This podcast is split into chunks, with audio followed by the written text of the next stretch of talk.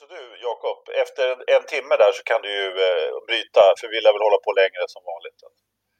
Ja, fan vad skönt att vi sa jag kommer gärna igång tidigare. Nu är klockan ja. 19.31. Ja, för en gångs skull så var det faktiskt jag som hade lite tekniska problem. Fast jag skyller på dig Jakob eftersom det var du som bytte sektion och allting funkade. Jag är yngst.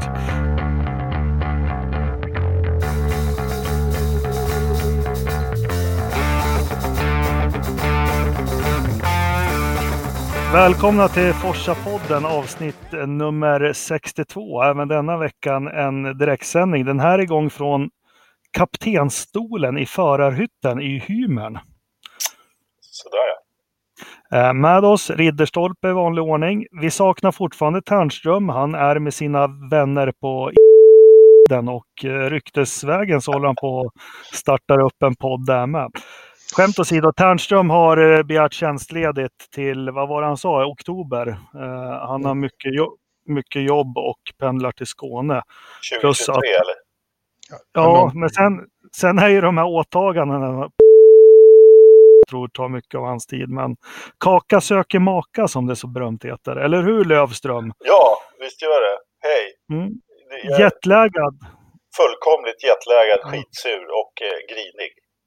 Ja, allt är som vanligt med den gode Eilo. Ja. Berätta lite, du har varit på Laguna Seca. Vilka har du träffat? Vilka flighter åkte du? När bytte du? Vilka köer Vilken lounge? Vilken lounge var bäst? Precis, och vilket hotell? Vad fick du för käk där? Ja, men, uh... hur, hur spolar toaletterna? Uh. Hur spolar toaletterna? Ja, det är faktiskt... Ja, men det är alltid... Ja, han har, ju håll, han har ju hållit sig i fem dagar, det ser du ju på honom. Han är, han är ju helt brunögd pojk. Alltså nummer ett så är det väl så att jag är ju i branschen så att eh, jag, eh, där spolar ju en toalett ungefär ett, ett helt Niagara-fall varje gång. Så att jag förstår att de har vattenbrist i det här landet, helt klart. Men det kanske inte är det som våra lyssnare främst vill höra om när eh, Lövström eh, pratar om eh, WC-spolningar. Men jag kan berätta att den bästa loungen den finns på Newark i New York. För att där har de eh, fri bar. Eh, det finns kanske i vissa lounger också men, men det, den var i alla fall lite extra bra, helt klart. Eh, annars så, så var det väl lite si och så. Eh, jag kan inte rekommendera att flyga United från Chicago till San Francisco för det var boskapstransport. Den vill vi inte göra av.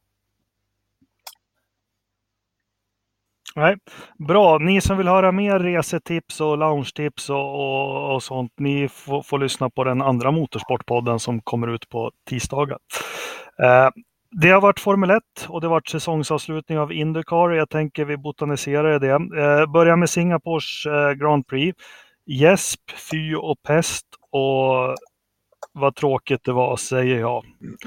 Man sitter och kör på 1.49.50 första halvan av loppet och det händer absolut Ingenting. Uh, Ridderstolpe. Nej, det, eh, så var det väl, men rent taktiskt så, så var det ju faktiskt eh, rätt gjort. Det var ju så de skulle göra för att vinna. Spara ja, men alla vann ju inte. Eh, nej, men det är ju den som kör först som, som styr farten, för det går ju inte att köra om. Mm. Anders, så, såg du loppet från staterna? I så fall, vilket nätverk var det som sände loppet i USA? Nej, men eh, jag såg faktiskt loppet. Eh, jag såg kvalet i efterhand eh, och sådär, men jag har ju F1-TV där. Och den funkar ju i USA också då. Så att eh, vi samlades på ett hotellrum klockan 5.00 eh, Kalifornien-tid och eh, kickade igång denna fantastiska tillställning eh, Singapores GP. Och det var ju lite som eh, Ridderstolpe var inne på. Det var ju, ja, man kör liksom eh, fiskör. Och det blir det på den här banan. Man kör inte så hårt det går. Men eh, annars så, så, om man ska så tycker jag väl att det var väl ett, som ett, gammal, ett gammalt vanligt. Det var tillbaka lite grann till, till rötterna. Ferrari vinner dubbelt. Kviat torpederar någon. Grosjean kör av. Eh, en annan förare. Ja, det var väl ungefär så va? Ja. ja, ja, ja mer kan man inte säga. Ska vi börja plocka ner det så då? Fettel finner och vinner. Eh, olyckskorparna kraxar att eh, det var att han fick den här uppkörd, något som inte jag håller med om. Han, han gjorde ju det enda som hände på hela loppet. Det var ett utvarv det handlade om. Ett enda utvarv. Ja. Som han körde allt vad tygen håller eh, och antagligen tog väldigt mycket risker och sen var loppet hans. Va, vad säger ni två om Vettel-vinst? Var den förtjänande eller var den uppkörd? Nej, han, eh, här, han, han vann den på sättet han vann den. Liksom, så här. Sen, eh, sen kan ju Charles vara sjukt irriterad på sättet han förlorade eh, loppet på. Eh, orsaken att de tog in Sebastian före Charles eh, har de ju försökt liksom, förklara så gott de har kunnat. Om den förklaringen är den sanna eller inte, det vet ju inte vi, det vet ju bara de. Men den låter ju rimlig och den låter eh, plausible eh, som, som det heter på utrikiska. Så att eh, den var nog helt rätt och riktig i det läget. Och att sen det visar sig att eh, tidsdifferensen var så stor som, så, att, den, så att den gjorde att eh, han hamnade före Charles i, eh, när de bägge två hade gjort sina stopp. Ja, ja, det borde, de, det borde de väl faktiskt haft lite koll på kan jag tycka, men annars så Uh, Eilu uh, Leclerc, han kunde ju faktiskt valt att kört fortare ett, två, tre varv innan depåstoppet, eller? Ja, det hade han säkert kunnat uh, göra. Jag vet inte riktigt, jag har inte hunnit uh, koka ner och analysera det där loppet och läsa så mycket efteråt då, men eh, eh det känns ju lite grann som att eh, ja, men, samtidigt det som hände med Bottas, det säger väl en del om att det blev som det blev. Eh, sen, sen Sen kan jag förstå att man tycker att det är någon form av eh, styrning från stallet då, men ja, det var trots allt Sebastian Vettels tur på något vänster. Han, eh ja, jag, jag, jag, håller med, jag är ingen större fan av Vettel. Jag tyckte han förtjänar segern. Tycker det är otroligt starkt av honom att och ta segern efter det han har utstått. Och på något vis ett litet statement kanske att gammal fortfarande är näst äldst. Mm. Ja. Uh, så, och man, man, behöver väl, i många lopp vi har sett så behöver du lite hjälp och omständigheter för att vinna. Jag menar, strategi hej och hå. Han låg där i vinnarhålet när det var dags för depåstopp. Du måste ju ta dig dit också. Ja, men det. Det, det, där säger du någonting som jag tycker är viktigt.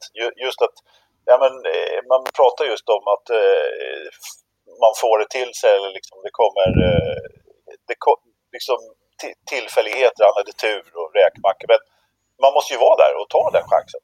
Så är det. det, det mm. och det, det, det är inte mm. alla som är det. Vi har ju en kompis från Finland som aldrig är det till exempel. ja. Kimmy. Det var inte honom jag tänkte på just den här gången. Nej, den andra. Ja, ja okej, den andra. Ja. Ja. ja. Men om vi tar innan vi lämnar då. Det var ju en dubbelseger för Ferrari och det, det var väl skönt att de fick till det på, på en bana de absolut inte ska ha något att göra på. Den här bilen som har gått otroligt fort rakt fram. Nu verkar den kunna gå i svängar också. Det känns ju jäkligt giftigt för de andra stallen. Dels för slutet av säsongen och för nästa år. Ja, men det är väl lite spännande, det är spännande att de verkar ha fått, fått ihop grejerna. Liksom, äntligen. Jag hoppas att de kan bygga vidare på det till nästa år. Så att de är med från början, så att vi kan ha en fight ett år i alla fall i en hybridera. Era, liksom, där, där inte Mercedes seglar iväg första halvåret och sen bara glider andra halvan som, de, som det har varit hittills. Utan det, jag vill ha en fight från början och jag vill att Red Bull ska komma in i det här också och verkligen vakna i januari, inte vakna i juni, utan de ska vakna i januari och vara med. Ja, men, eh... vad, vad, är det, vad är det de har hittat på Ferrarin då? Det var ju en ny fena bakom nosen kan man väl säga som ska ha hjälpt till jäkligt mycket. Jag tror inte de har hittat någonting egentligen. Det är som alltid eh, många små saker och när det, när det börjar gå åt rätt håll så blir man hjälpt av att ja, det här funkade bra, det här funkade bra. Och det, det, är nog, det, är, det är lite stolpe in och stolpe ut där helt enkelt. Det var jag, det var jag tror i alla fall. Eh, sen kan det ju vara så att de hittar en del som gör mer än annat naturligtvis. Men eh, jag är inte jätteförvånad att de vann i Singapore faktiskt. Jag, jag tyckte man såg det komma på något sätt. Nej, jag är förvånad för Monza och Spa visste man ju, men jag tycker det är förbaskat kul och, och gör väl att det blir någonting sevärt resten av säsongen.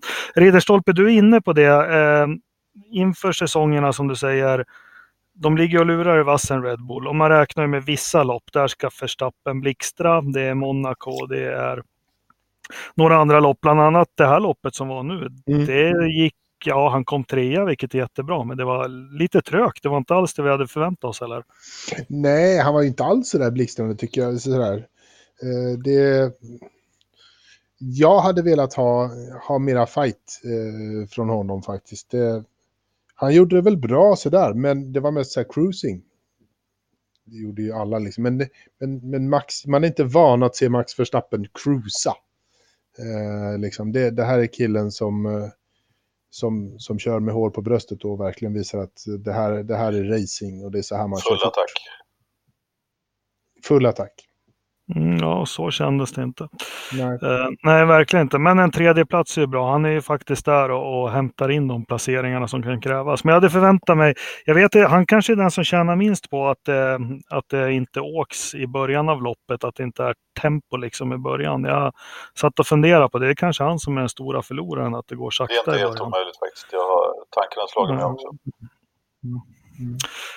Våra vänner i Stuttgart då. Uh, jag känner att Mercedes antagligen känner sig alldeles lite för smarta och duktiga. Att de överarbetar det här med strategier och gör inte det enkla längre som de gjorde i början av säsongen. För eh, jag vågar påstå att här fibblar de bort en vinst. Ja, kan. På lördagen. På ja, lördagen det... i sådana fall. Ja. Ja, söndagen också. Skulle de den här helt oförklarliga overcutten de försöker med Hamilton som gör att varken någonting blir eh, hackat eller malet. Eh, ponera att han gick in på samma varv som Vettel eller varvet innan, då tror jag att han skulle vunnit. Eller vad, vad säger ni? Han skulle varit på pallen i alla fall. Det, det skulle han definitivt ha varit. Nu kom han utanför pallen för första gången. Alltså, ingen Merca på pallen på skitlänge. Uh, och Ja, du kan ha en, en poäng i det att de, de övertänker lite sådär. Eh, men sen tror jag också att det här är lite grann ett tecken på att man är fat and happy. Man, eh, man orkar inte riktigt ta i den sista metern på, på racet för att det, vi har redan vunnit eh, VM. Vi har redan vunnit allt det här. Liksom. Hamilton är mästare, vi tar konstruktörstiteln. Liksom. Det är helt okej okay att bli fyra, femma. Jag, jag, liksom. jag skulle ja. säga att inte fat and happy, men eh, de tar ju inga risker längre. Nej, nej men de gör inte nu nej. på säsongen, bara för allt är redan klart, ja. så varför ska vi ens... De har ju, de, de, har ju vevat in VM-titeln och eh, det, det, finns ju en matematisk chans att eh, någon ska kunna ta den då, men eh, det, det, det, märks så väldigt tydligt i deras agerande att, att man är extremt försiktiga skulle jag säga man eh, tävlar inte om segrar i lopp utan eh, nu är det bara VM som gäller. Alltså det här patetiska, eh, vad var det, en, kan du göra en 58-8 eller vad sa de? Var det något sånt? ja, men alltså det... En 48 ja, kanske var i sig, så 10 sekunder kan vi kapa på det. Men ja, det var ju ändå liksom... Kan du göra det? Man bara, vad fan. Ja. Ja, men det var ju ett statement igen att, att Bottas, trots gröt och skägg, han är ju wingman. Ja, det är klart han är. Är och kommer förbli. Ja. ja men det, jag menar, han, han har ju för sig satt sig i den situationen i, själv i år. I och med att det inte har varit före Lewis. Så enkelt är det. Men, men i det här ja. läget i säsongen så då är han ju klassisk wingman. Ja, mm. ja men det är, det är väl inte dumt. Jag skulle också gärna vara, vilja varit wingman i Mercedes. Men det, du skulle gjort det för pengarnas skull. Han, han, Nej. Gör, han kör ju Mercedes för att han ja. vill vinna. Men, jag, eh, skulle, jag skulle göra det för att få så jävla mycket mer följare på Instagram. ja. ja, lycka till. Det kan inte vara så svårt. Hur många följare har du idag? 13? Ja, det har jag inte ens kollat om jag har det. det är, inte ens ungarna följer du har, du har, Nej, men där har, har vi... Har du inte ens Instagram eller? Nej, precis. Eh, Ja, men där har vi det. Det var väl liksom det som hände lite. Sen har vi det vanliga eh, liksom, raffset där bakom. Men jag tänker att vi, vi struntar i resterande resultatlista och lite incidenter som det är. Jag snabbt eh, Kviat påstår att Kimi Räikkönen försökte först ta livet av sig själv och sen ta livet av Kviat. uh, Uh, uh, det var ju en liten ihopåkning. Han, han körde en torpedogrej, i och för sig en, en ganska vågad omkörning. Han är uppe jämsides och Kim är omöjligt för honom att se Kvyat. Så de styr ihop i varann. Slår ihop framhjul och framhjul. Ingen bil lämnar marken eller någonting. Men eh, Kimmis hjulupphängning går ju jäkligt odramatisk krockare ja, faktiskt. Men Kvyat har gått ut och sagt nu i alla fall att han försökte ta livet av sig och sen ta livet av mig också. Okay.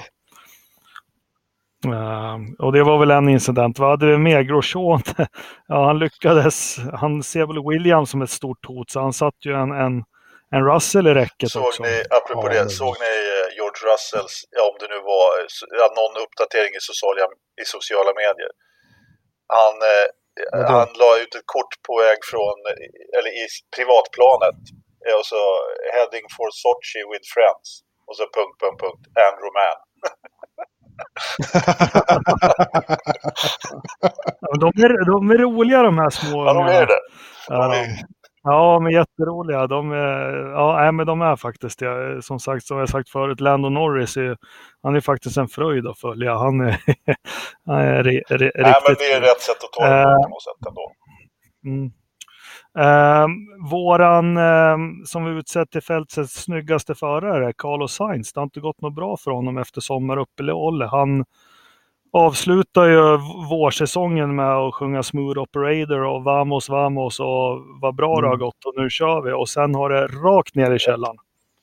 Ja, väldigt, väldigt hårt. Jag vet inte. Han, det har ju gått åt två håll i, i det där stallet. Eh, Lando Norris gör ju skitbra eh, ifrån sig. Men nästan varje lopp nu är han ju faktiskt högt uppe och, och fightas. Medan Science går ju sönder och det går sådär och det... Han har allmänt jävla oflyt eh, mest av allt. Ja, det, det, har inte varit dålig körning efter sommaren. Det började ju på spa då. Då, ja. då, då satt ju Cyril och tryckte på knappen innan start för honom. Och vad, var det, vad var det på Monza? Det var väl också något problem. Och så var det ju, mm. hade han ju problem här, så det, det grinar lite emot där. Då. Uh, men det är väl spännande. Nu, nu, tog ju inte, Renault har ju verkligen chansen att gå ikapp uh, McLaren nu, men det, de hade det också tungt. Vad var det som hände med Ricciardo? Vad var det han blev diskad för? Det har jag aldrig hört talas om, att MGUHK var fuskkodad på något vis. är det något ni har? Effekt. Ja, men hur, det här är Formel 1, hur fan kan något ge ja, för mycket effekt? För mycket effekt. Ja, men det är, det är någon som har missat helt enkelt. Det är så enkelt. Ja, just det. Det är 160 hästar bara den får, ja. eller vad är det? Och det, ja, ja. det är väl någon, men... inte vet jag på vilket sätt man kan ta ut mer effekt, men eh, uppenbarligen så har de ju rätt ordentliga mätanordningar för det där, så det, det märker de ju omgående. Så det, är, det, det är sånt där klassiskt misstag, samma som eh, Alfa Romeo i Tyskland där när det regnade. Det är, det är en typisk mm. sån grej, som mm. de för övrigt fick eh, avslag på när de hade överklagat. Ja. Men kan det vara en gammal hedlig planad topp eller kolvlucka det handlar om? ja, jag tror det. Det är precis det de har gjort. lite extra. Anders, ja. Anders Lando Norris skrattar. Han är jättetrött. Han har varit uppe alldeles för länge här nu. Uh, ja, men det, då hade vi det med Renault och, och Ricciardo, han var väl den enda som visade upp att han ville köra lite. Ja. Han, han körde om lite i början och sa fuck off, nu kör vi, nu skiter vi det här. Och, och, men sen så var det lite stökigt för honom. Ja, men han var ju den enda som, som lyckades köra om någonting, typ. Ja. Liksom. Han, så det var, ju, det var ju liksom den friska behållningen. Ja, men det passar ju naturligtvis honom när det är ett sånt här lopp där de fiskör där framme. Och eh, där, där den som ligger 17 kan eh, sätta snabbaste varvtid jag menar, vad heter han, Juvenazzi, han har ju redan tryckt upp tröjor där det står liksom eh, eh flest eh, ledda varv 2019 och så är det ju liksom Lewis, eh, Bottas och Verstappen och, och Ferrarina och, och sen så Juvenazzi fyra längst Fyra varv. det känns lite som, när var det, Winkelhock 2007? Var det, ja. var det nu börjar ringa ja. ledda eller hur var det? det ja. Men vad fan, det var en annan förare i Alfa som inte ledde något lopp. Eller av några varv. För ledde någon varv förra året. Nej, men det var väl stort för Han tog ju poäng igen också. Eh, Kimmy hade ju ett miserabelt race och miserabel helg. Det, känslan där lite att eh, piken har gått ner lite för Kimmy senaste men frågan är ju vad det är. är alltså efter, han har haft tre riktigt kassa helger. Där rejält. Och där han har gjort Mm. misstag på misstag på misstag. Är det bara ont i benet eller? Nej, Ternström var inne på att han inte har krökat under sommaren. Nej, precis. Nej, men man börjar ju fundera lite Nej. grann. Eh, Jag menar, den killen brukar ju inte beröra av, av omständigheter på, på det sättet eh, och liksom skita Nej. fullständigt i vad som händer runt omkring. Han kör ju sitt ändå på något sätt. Och, och, nej, men jag är lite förvånad faktiskt. Och inte Mm. annat eftersom Juvenazzi klår honom helt plötsligt. Jag menar, han Ja, måste ju ha fått, eh, vilken knäpp han har fått. Det var som, eh, ja, jag vet inte vad som har hänt. Ja, sen har vi lite Williams och vi har Toro Rosso. Gasly gjorde ett bra resultat. Han kom åtta och så skrek han i micken “This is what it's all about” eller något sånt. Och det kanske förklarar varför han inte sitter i Red Bull då, om det är en åttonde plats som... Nej, skämt åsido, det var taskigt då, men det är jättekul att... Han, kanske, han kanske är en sån person som han behöver vara ett litet stall och så för att kunna prestera. Det är kanske där Ja, han men är. eh, nu, är det, nu verkar han ju prestera igen. Är, är, det, är det så enkelt? Att han eh, helt plötsligt Ja. presterar i Red Bull, eller inte presterar i Red Bull och sen när han flyttar ner honom till Toro Rosso så presterar han. Och, eh, det, jag menar, det är ju inte så att eh, Kvyat är någon dålig måttstock direkt. Så att, eh, det känns ju som att han levererar i Toro Rosso, även för att man skulle kunna tro annorlunda eftersom han inte har gjort det i Red Bull nu på sistone. Men ja, Mm. Nej, men det... Ja, men, men det är ju det jag alltid har sagt med familjen Verstappen Ja. i, på andra sidan i garaget. Det är, jag tror att det spelar ja, in ja, jävligt mycket. Winterstolpe. Du har, Ja. du Ja, har ja, ja. Tala om det. Fortsätt. Ja, den är Formula 1 podcast med Jos Verstappen. Jag, jag tyckte det framgick rätt tydligt från fråga lite Jos, vi har aldrig haft något problem med Marco eller någonting. Det är liksom, äh, men det var, det, det, precis, han var som en gudfader som satt och pratade liksom. Ja. Eh, det, det han sa mellan raderna är att Helmut, han vill inte ha problem med mig och, och Max. Vi, vi har inga problem. Ja, men sen hade vi eh, lite Williams och, och lite annat. Vi, jag tänker vi behöver inte prata mer om loppet. Eh, för mig var det ett ordentligt jäkla sömnpiller och Formel 1 var tillbaka. Jag tycker inte om banan längre. Jag sa ju i podden innan att det brukar vara roliga och det är mycket kurvor och sånt. Men Hamilton var inne på något att de måste göra något åt sista kurvan. Det är katastrof. Eh, för det går inte att göra någonting hur man än Nej, liksom... Den är för snabb sista kurvan. Så du kommer aldrig åt i första De får kurvan. väl göra en chikan och lite korv-curbs. ja. Ja. Kan man inte göra en spiral? En corkscrew som går ett... En corkscrew som, ja vi kommer till korkskruvarna, men som går Ja, ett helt varv. Ja, vi kan ta, Nej.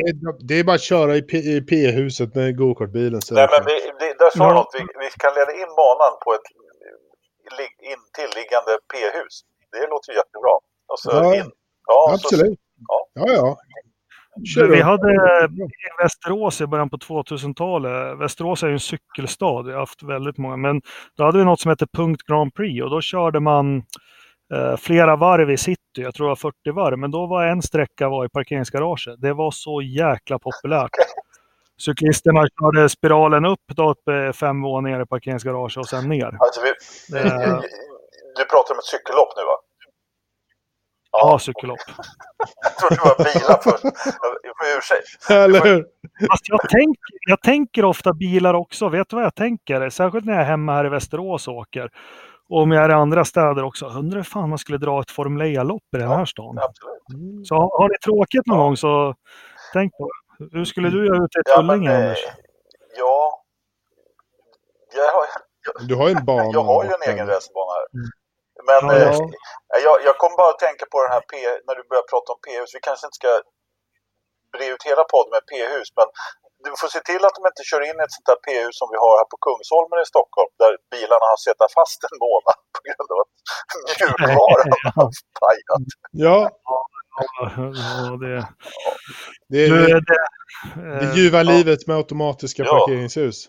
Men jag kan berätta, vi har det problemet med ett nytt fint parkeringshus i Västerås eftersom jag är leverantör av IT-kommunikationen ja, ja. till Västerås stad. Och det här nya med att vi ska läsa av skyltar och allting. Eh, jag kan säga att vi har haft de problemen här också. De är inte roliga. Eh, skit i samma. Eh, innan vi lämnar Formel 1, eh, några saker jag vill prata om. Hulkenberg, va, vad händer? Vilka, eh, spekulera, berätta vad ni har läst och sett. Va, vad har han?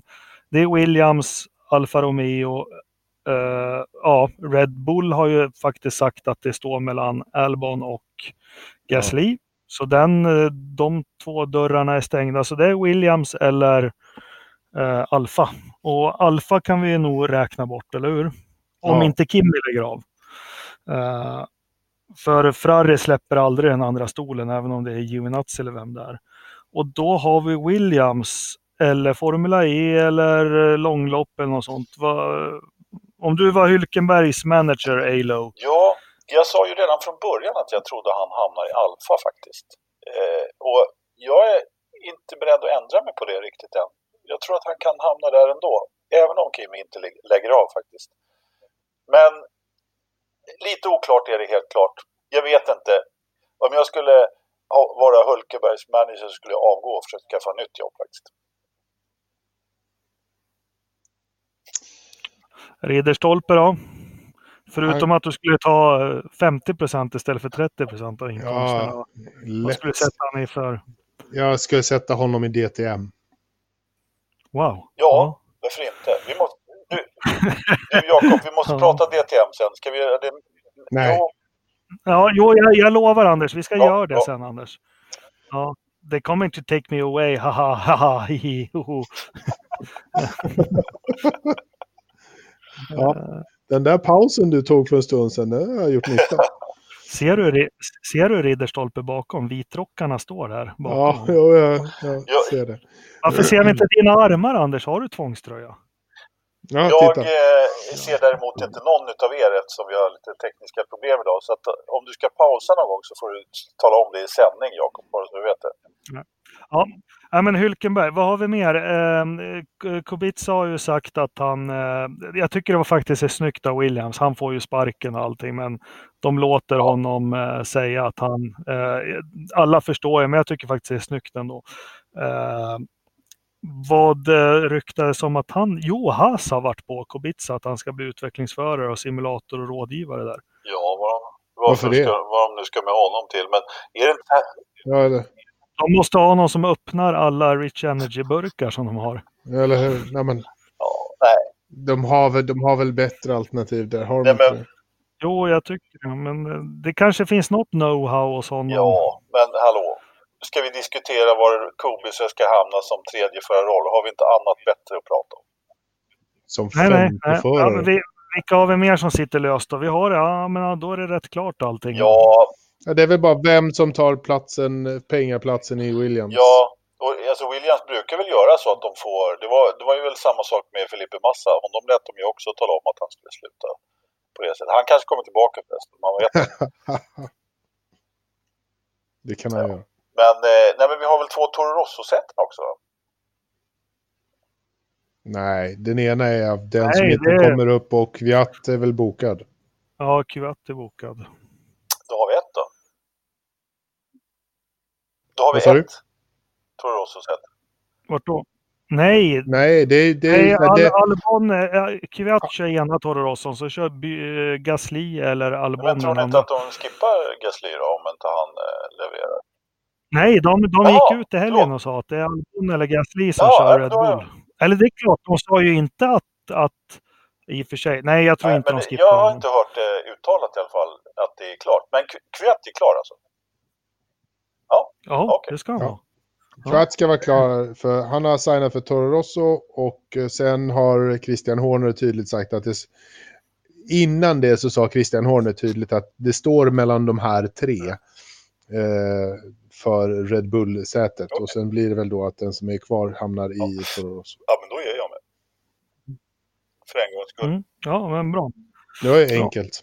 Men du, då stänger vi F1-skåpen nu tycker jag. Sen har vi eh, ett av de roligaste loppen genom tiderna och se fram emot det till helgen. Sochi.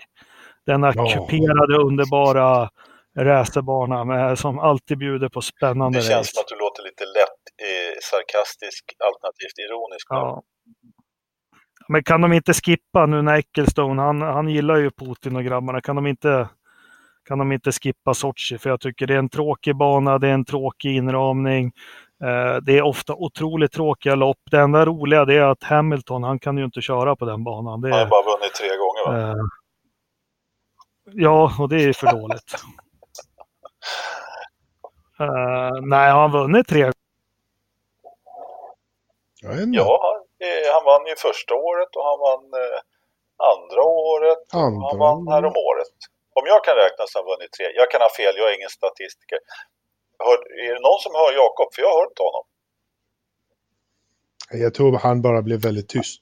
Nej, jag är, Ja, du är jag är där. här. Du ser. Det är väl aldrig någon som har lyssnat på mig förut. Jo, men du har rätt. Hamilton har tre segrar, men fan, det har gått sju lopp. Ja. Så. Precis. eh, Ja, han är ju under 50 procent. Det är ju Ja, katastrofalt. det, ja, men det är, ju, det är ju det för honom. Han börjar, komma, han börjar faktiskt komma upp i sån statistik så att det är så. Ja, Eh, att det är helt... han har väldigt eh, hög... eh, Vad var det? det var någon som hade jämfört eh, Schumacher och honom på... För de hade lika många starter nu. Ja, 200 eh, Precis. plus. Och då låg... 40. Ja, förlåt, kör. 40. Något. Nej, 240 starter eller, eller någonting. Eh, 41 Ja. va? Och vad Ja. var det? Schumacher hade Fortsätt 91. du Jakob. Nej, men eh, det, då jämför de med honom när han la av 2006. Ja, det kan, så kan det ha varit. Och, och Schumacher hade Ja, det kom ju 91 över 300 och. Lewis 81 va? Mm. Eh, tyvärr, han, när det gäller statistiskt då, han smutsar ju ner sina siffror Schumacher med de här tre comeback-åren i Mercedes. Eh, men återigen min käpphäst, ska vi snacka Damon Hill, då ska man läsa uh, efter säsongen 96. 22 vinster på, på 60 Grand Prix. Men Skitsamma. du, Bra. Han, var, han och ja. Häkkinen hade nog rekord. Jag fattar aldrig det. jag vet inte om jag är ovanligt korkad eller ni behöver inte svara på det. Men vad, vilket rekord var det han och Häkkinen hade med tre lopp i rad? Nej, men... eh, Som Leclerc kunde tangera nu om han hade vunnit i Singapore. Det- jag, alltså när de började vinna så vann de tre lopp på Ah, okej, raken. okej. Ehm, Hill hade ju Ungern, Mon, eh, Spa, Okej, Monza. det var efter första, första segern. och- 1, 2, 3. Ja, Häkkinen hade ju Jerez 97 eh, uppkörd och så vart det ju Melbourne 98 jätteuppkörd om ni kommer ihåg. Han var ju hörselskadad så han gick ju depå fast han inte skulle. Eh, kommer ni inte ihåg den 98? Jo, typ. Jo. Ja, och så Coulthard släppte igen. Sen vann han ju Argentina, fair and square, tre lopp. Så det, det stämmer. Eh, bra, Formel 1. Jag tänkte vi går över till Indycar, Ja. Anders. Och då, eh, du kan väl börja. Du har ju varit på plats med lite medlemmar från Forsa. Kan du, dina, du har ju varit runt mycket på Formel 1-lopp och så. Kan du berätta lite dina intryck av Indycar, stämningen runt banan, Ja, tillgängligheten? absolut. Ja, Det ska jag göra. Ordet För det är ganska intressant eh, om man ska jämföra lite grann. Det första vill jag säga bara att om det är någon som har, eh, funderar på att åka på Indycar och så kan jag rekommendera det starkt. Eh, och, Ja, får ni en, en liten slant över som Alo så, så flyg business class till USA. Det, det rekommenderar jag. Det är ju dags att du inte har tagit del av mål, målgruppsanalysen av alla lyssnare. Här. Vi är vanliga, vanliga jävla medelinkomsttagare, Anders. han, bör, han börjar snacka om att loungen i Newark är bäst för den har fri bar. Alltså vi satte ju ribban där. och har man Amex Platina då... då Ja, ja. Ja, Du vet, de flesta, både jag och Ridderstolpe och lyssnarna, vi är ju glada om vi tar oss till någon hyrkartsanläggning i närheten där vi bor och får se något företagskrig som racear. ja. Nej, förlåt Anders, fortsätt. jo, nej, men, eh, alltså, om man jämför Formel 1 och Indycar, det som slår mig ganska mycket det är ju verkligen att, att det är helt annorlunda att gå på Indycar. Och, och det var det jag ville säga med att om man har möjligheten att åka på Indycar så ta den möjligheten. Därför att det, det gör sig verkligen. Och det, alltså det kändes som att man var på Mantorp, lite så, fast på ett bra sätt. Det var, när vi, när vi kommer till banan, så för det första så, det här var, vi körde ner på fredagen ifrån San Francisco. Och, så vi kom dit på eftermiddagen, skulle, tänkte vi skulle svänga in och titta på sista eh, fria träningen där på, på fredagen så kör vi upp, för det första missar vi infarten till banan. Det var, det var inte riktigt så att det var stora skyltar flera mil i förväg eller som, ja, om man är i Italien eller någon annanstans så är det väldigt svårt att missa att det är en Formel 1-bana i närheten. Här var det liksom Laguna Seca Recreation Area till vänster och sen så, åh hoppsan, där var banan. Så det var bara att åka bort och vända, köra in. Och så upp för kullarna där och parkera. Eh, eller ja, innan parkeringen så vill de se biljetterna och de hade ju inte jag tagit fram.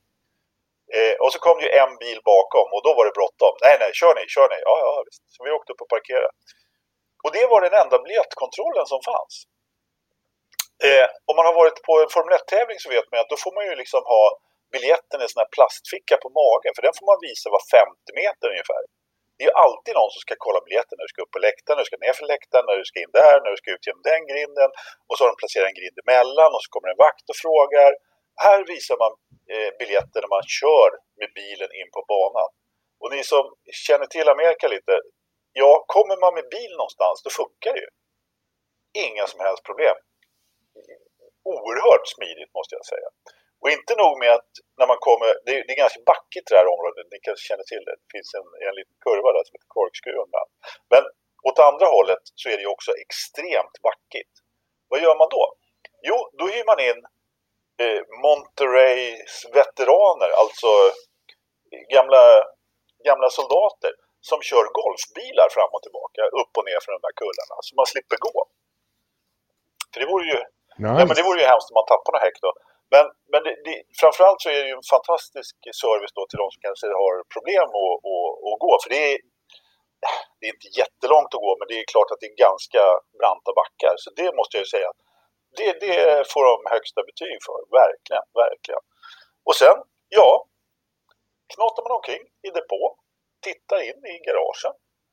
Eh, Scott Dixon kommer gående bredvid en och så bara, fan är det där för gubbe i orange eh, eh, racingoverall. Och så kommer nästa förare gående liksom tvärs över banan, eller tvärs över depån där mitt bland allt folk. Och, ja, det, stämningen är ju, den är riktigt bra. Riktigt bra måste jag säga. Hur, hur många selfies tog du? Eh, måste ju tagit det med Scott Jag hann inte för jag blev Nej, jäkla paff. Anders Anders, Anders tar autografer och samlar på frimärken. Det är den generationen. Ah. Dessutom är de så jäkla korta de där, så det blir så tomma selfies. Eh, svårt att vinkla. ja, du tänkte att du skulle vara ja, med på varenda jävla bil? Du stötte inte på någon svensk förare? det gjorde jag faktiskt inte. Eller jag såg dem, jag såg dem i mål naturligtvis, men eh, inte så att jag stannade och pratade eh, på det sättet. Däremot så stötte jag ju på lite annat eh, löst folk då. Svenska Bilsportförbundet mm. hade ju jag förstår inte vilket sammanträffande så hade de eh, anordnat ett litet, eh, en liten konferens i San Francisco samma, samma dagar som det här. Så det, det var väl ungefär det är precis det förbund ska göra liksom med, med medlemspengar ja, och sånt. Det tycker jag ja, åka, åka och förlusta. Ja. Ja, de flesta förbund har ju alla förbund inom RF har ju enormt mycket pengar också. Så det... Ja, ja, men det, det, tycker jag vi satsar på också. Jag kan inte Bilsportförbundet och ska inte kritisera dem. Men eh, de hade likadana kläder. Det, det, var ganska lätt att se vilka de var och de utgjorde de var 14 stycken tror jag från förbundet som var här och kollade. Men jag tänkte, du hade en uppgift där. Ternström är ju, för ungefär 50 avsnitt sen så eh, kom ju han med lite råd och tips till Marcus och han är väl lite lack för att den här fakturan mm. inte har betalats. Hade du med dig, hade du med dig en påminnelsefaktura? Jag, jag jagade Marcus, men jag fick bara tag i Eje. Eh, ja, precis. Ja. Och han, eh, han ville inte riktigt höra talas om det där faktiskt. Så att... Eh, Såg du Eje ja, förresten? Jo, Hur var frisyren? Eh, förhållandevis eh, bättre, eh, välkammat måste jag säga. Det var, det var ju ganska varmt och fuktigt så att det kanske har någonting med saken att göra. Ja, det lägger sig bättre då tror jag. på. Ja, precis. Det är inte så flygigt då. Vem var det som skrev det? Jag har ju en fäbless att kommentera dem på Viasat hur de ser ut. Jag tycker det är lite kul. Men det var en fan vad det är som skrev det roligaste jag läst. Att en, en tvättäkta frisyr att man har suttit på en bar och ätit jordnötter. ja, den var, den var så himla bra. Ja, men eh, förlåt Anders, jag seglar iväg. Men tillgängligheten, bättre och trevligare. Här kommer en eh, intervju som jag gjorde.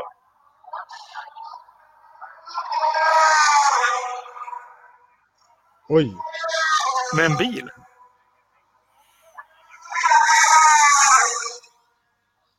Ja, men det var ändå bättre Fan, än det i Dubai, eller hur?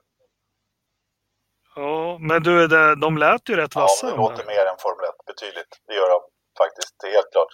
Men om vi tar nästa då, vart eh, träningar och kval, vilka platser stod ni på och varför valde ni just dem? Nej, men eh, när vi kom dit, det var därför vi åkte dit på fredag också för att kolla läget lite grann. Eh, det visar sig, alltså när man köper biljetter så står det ju att det inte är, eh, på Formel 1 är man så van att då, då är det ju färdiga platser då som man ska sitta på. Men eh, eh, det var ju onumrerat här då, då. så att eh, vi prövade, det finns egentligen två läktare. Den ena är vid start och mål då, och där satt vi och såg den här sista träningen då bland annat.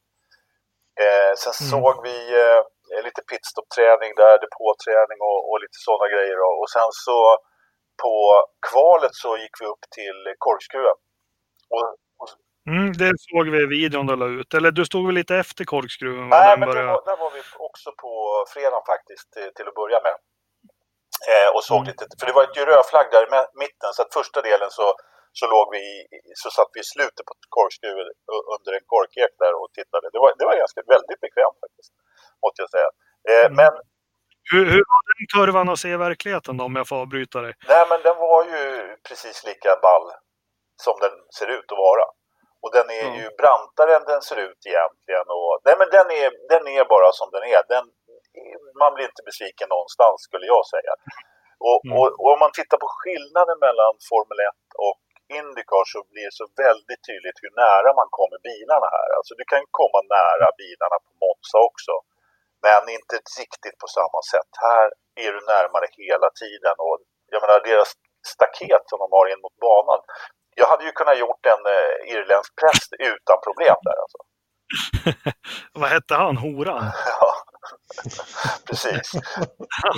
Han som sprang in på banan, ja. Precis. Nej, men det var mm. inga problem att göra en sån, sån rusning, helt klart. Och, och, ja, men, väldigt bra. men sen i alla fall, kvalet så satt vi uppe med eh, ett gäng andra svenskar och, och eh, upp, faktum är att ja, på baksidan av baren så fanns det ett bord där några svenskar hade slagit läger. Så vi, vi joinade dem lite grann och eh, Eh, och därifrån såg man hela banan. Var det, några trevliga, var det några trevliga svenskar som var medlemmar av Forza Motorsport? Eller ja, var det, några... det var några stycken faktiskt. Eh, bland annat så, så var det ju Felix pappa var med i det gänget. Och så, några... så du, P.O. var med? Jajamensan. Och eh, så, så några som brukar lyssna lite på podden ibland. Och, och lite annat löst folk. Du fick skriva lite autografer och vara med på selfies då? Ja, hela tiden. det var därför jag försökte gå därifrån så fort som möjligt. Ja, det var, det var Anders efter några glas där på banan. Hi, I'm from the Swedish podcast Forza Motorsport. ja, precis. Uh, Nej, men det var, ja. det var intressant i alla fall. För, för den, liksom den punkten uppe på banan så såg man ju eh, i stort sett överallt. Eh, man har ju ingen, ingen eh, skärm framför sig då och kan liksom följa. Men, sen, eh, eh, men, man, men det är ganska kul översikt. Nu la ju nätverken ner så det var svårt att ha någon bra koll på eh, koll på tider och sådär. Men PO ringde ju ner till depån där så vi fick eh, ordentliga uppdateringar. Ringde till Ganassi eller? Vad sa du? Ringde till Ganassi till depådisken? Jag vet inte riktigt vem man pratar med men vi fick ju besked liksom om att de hade strukit tiden och att han inte fick gå vidare då på kvalet i alla fall. Mm. Ja, jag tänker vi kommer till den jävla ja, dikeskörningen. Hur, hur, är allt runt då? Du som har, jag tycker det är jätteintressant. Du har varit runt i Europa mycket som åskådare och kollat Formel 1. Men mat, dryck, sådana saker. Mina erfarenheter av varit på Formel 1 är ju inte lika stora som dina, men det har ju aldrig gått att få tag i något schysst. Man är ju på banan jäkligt länge ett Formel 1. Ja. Det har aldrig fått något bra käk och det är ljummen dricka och nej. Du, I det här landet kör de inte med ljummet. Det är tvär iskallt eller ingenting. All, allting ska vi, man, det går inte att hålla i ölen. Liksom, man förfryst fingrarna när man ska hämta ett par öl till pojkarna på läktaren. Liksom. Det är helt hopplöst. Men, men eh, väldigt bra skulle jag säga. Eh, såna här eh, mathörnor överallt och vi köpte faktiskt pizza. Eh, hur, hur, stora var de? California Pizza Kitchen, eller vad fan det hette. CPK, ja så hette det. Ja, nej, de var inte så här jättestora faktiskt, utan de var rätt eh, behändiga liksom, som man kunde äta. Mycket gott var det och de, det fanns mycket annat också.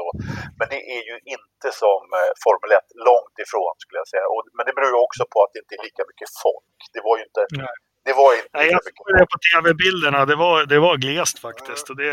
och, och man kan väl säga så här också att det, det, det var ju så attans varmt så det var ju svårt att sitta någon längre stund på läktaren uppe liksom innan loppet framförallt så, så var ju när solen är framme så är det, kan det vara lite ska man inte sitta i solen så jäkla länge. Men det är det som du säger, det var inte jättemycket. Men det kändes som att det var mycket, mycket mer rörligt här. Folk gick omkring och det gör ju också, den här banan är ju som, som, som jag har sagt här, väldigt kuperad. Så att folk tittar ju på olika ställen. Det var ju folk som gick omkring under loppet liksom och flyttade och bytte plats och sådär. Så att, eh, mm. det var... Eh, men vi, hade, vi satt på en, den läktaren mellan kurva, vad blir det, två, tre, tre och fyra då.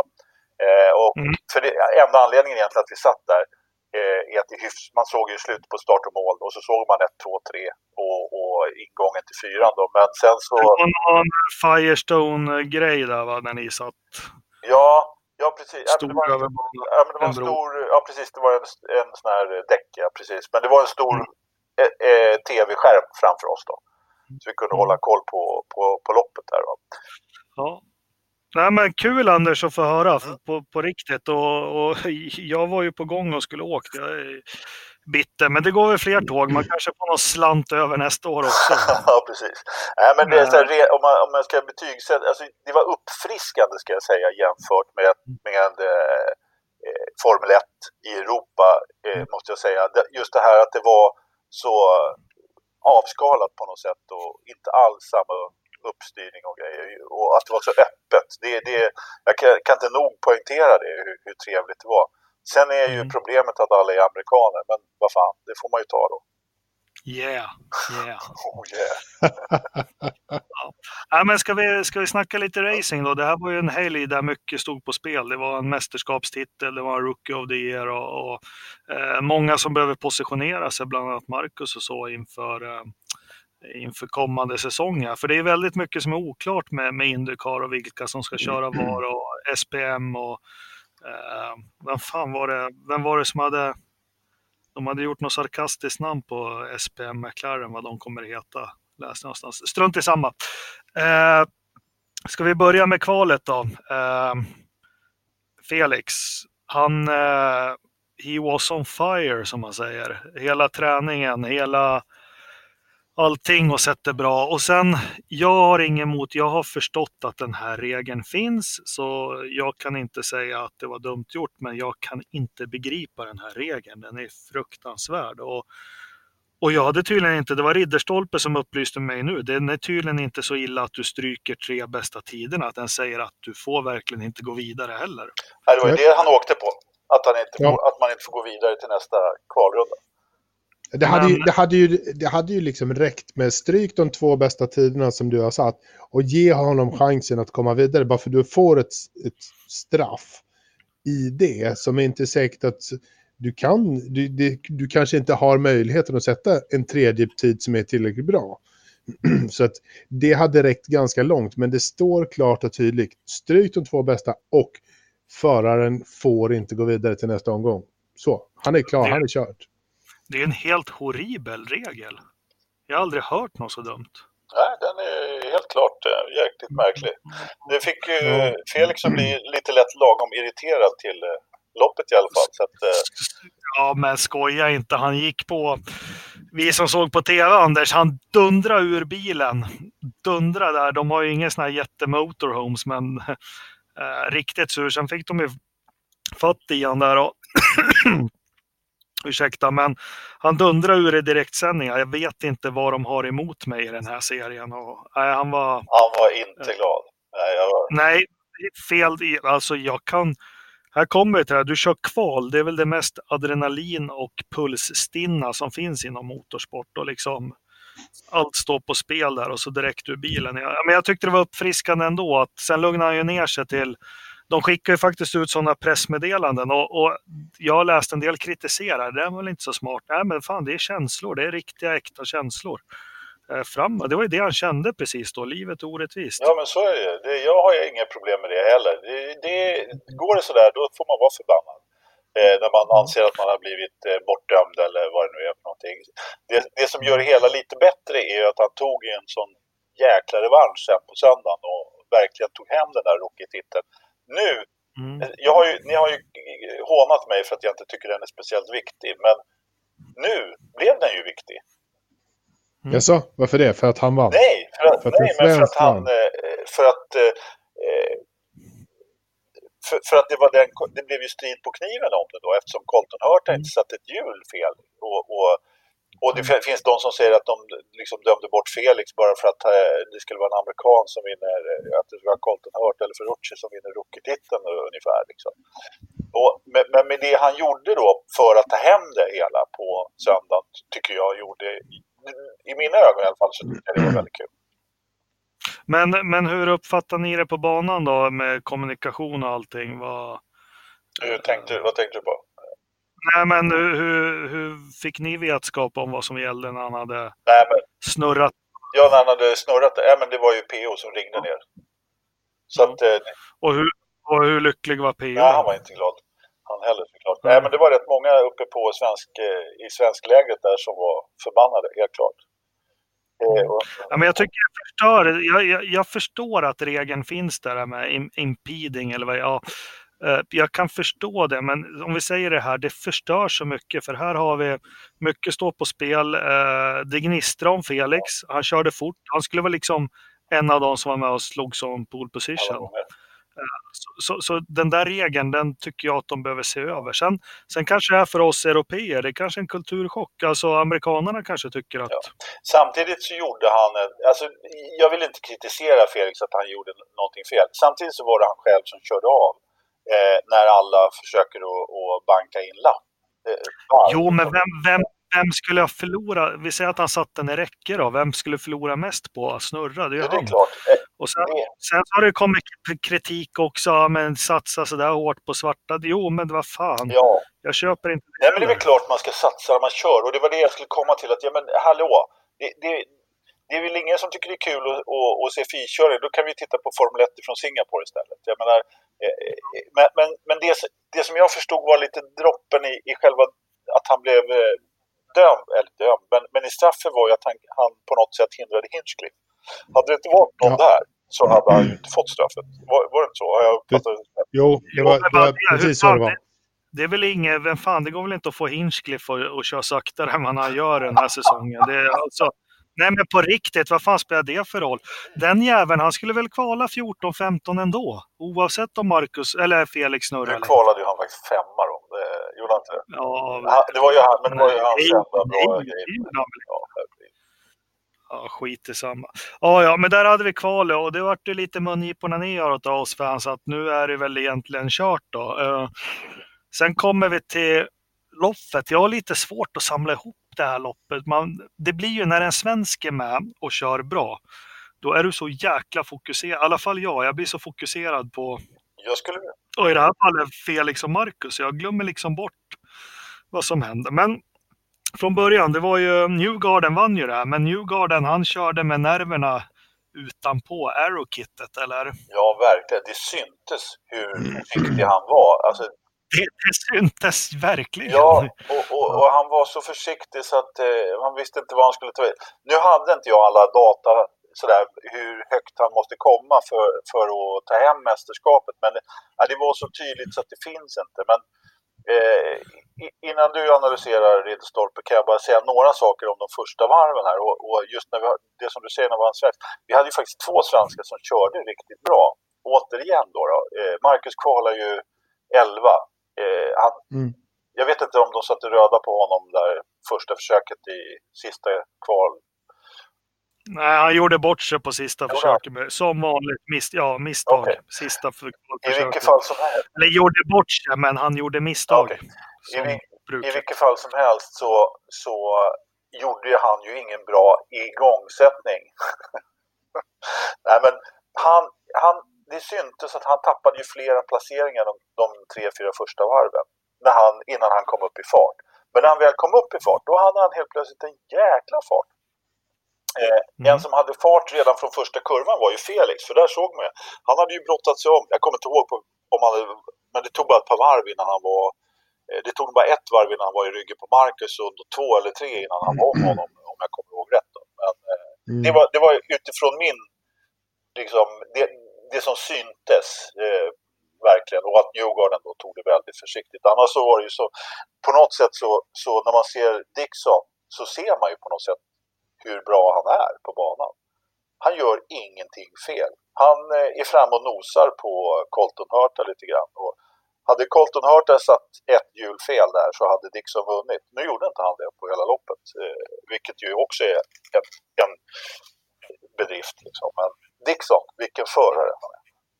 Ja, ja, ja, ja det, det, har vi varit inne på förut. Precis som du säger, jag vet inte vad du säger Ridderstolpe, men man ser ju genom tv-rutan på hur han kör bil att han kör, ja. alltså, det syns han, på något vis. Han är, han är så jävla säker liksom. Det, det, det, är, så, det är en fröjd att se, eh, verkligen. Men, men jag måste ju framhålla Colton Hurta den här helgen. Alltså, han gjorde ju, han gjorde exakt precis allt som han behövde göra för att eh, sätta så mycket press på Felix som han bara kunde. Det här var hans chans. Felix startar långt bak, han startar längst fram. han, han tar starten och sen kör han och, och, liksom, och bara drar. Se till att hålla liksom, The Iceman bakom sig i, i de första. Och det var inte helt jävla enkelt. Han, han fick trycka ut eh, Scott Dixon där i kurva 2-3 någonting där precis efter start.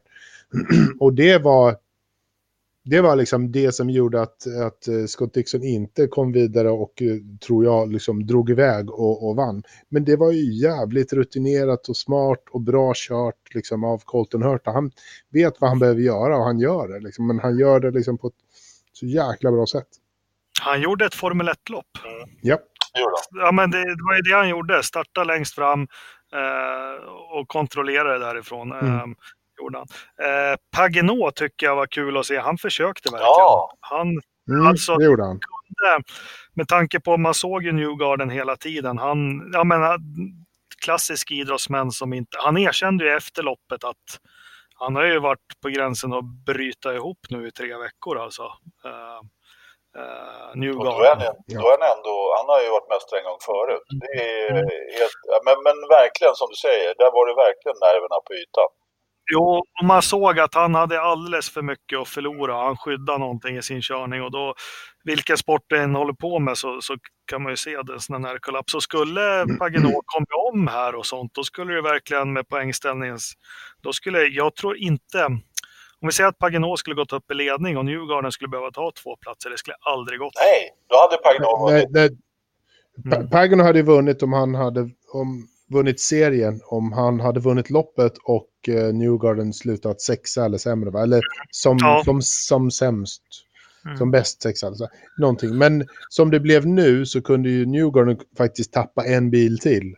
Eh, mm. Det var därför han inte gjorde någonting i slutet. Han, han släppte ju förbi Bourdais i slutet var det väl, eh, tror jag. Men han, och sen hade han ganska fritt bakom. Så att han fick ju en ganska lugn resa de sista varven där. Liksom. Men hade någon kommit ikapp honom eh, en bil till så hade det varit okej. Okay. Han hade kunnat släppa den också och fortfarande ta hem titeln. Okay.